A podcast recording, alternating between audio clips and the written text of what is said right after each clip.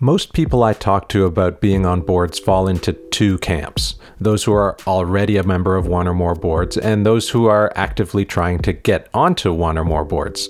I don't get as many opportunities to talk to people who are just kind of wondering if being a director is right for them in the first place. And just as importantly, whether they're right for being a director. Personally, I believe the characteristics that make someone an excellent director are rare. Having a successful career isn't sufficient, even if you're a senior executive or otherwise at the top of your field. In fact, as I've mentioned before, sometimes senior executives, CEOs in particular, make pretty bad directors. So, how do you know if you should be a director in the first place?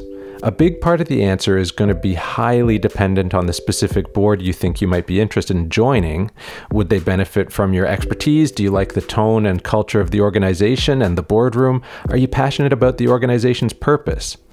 But in a more generic sense, the directors who truly stand out are the ones who are really good, scary good even, at knowing when and how to be curious, to speak truth to power, to present ideas that go against conventional wisdom, and to help to build a shared vision.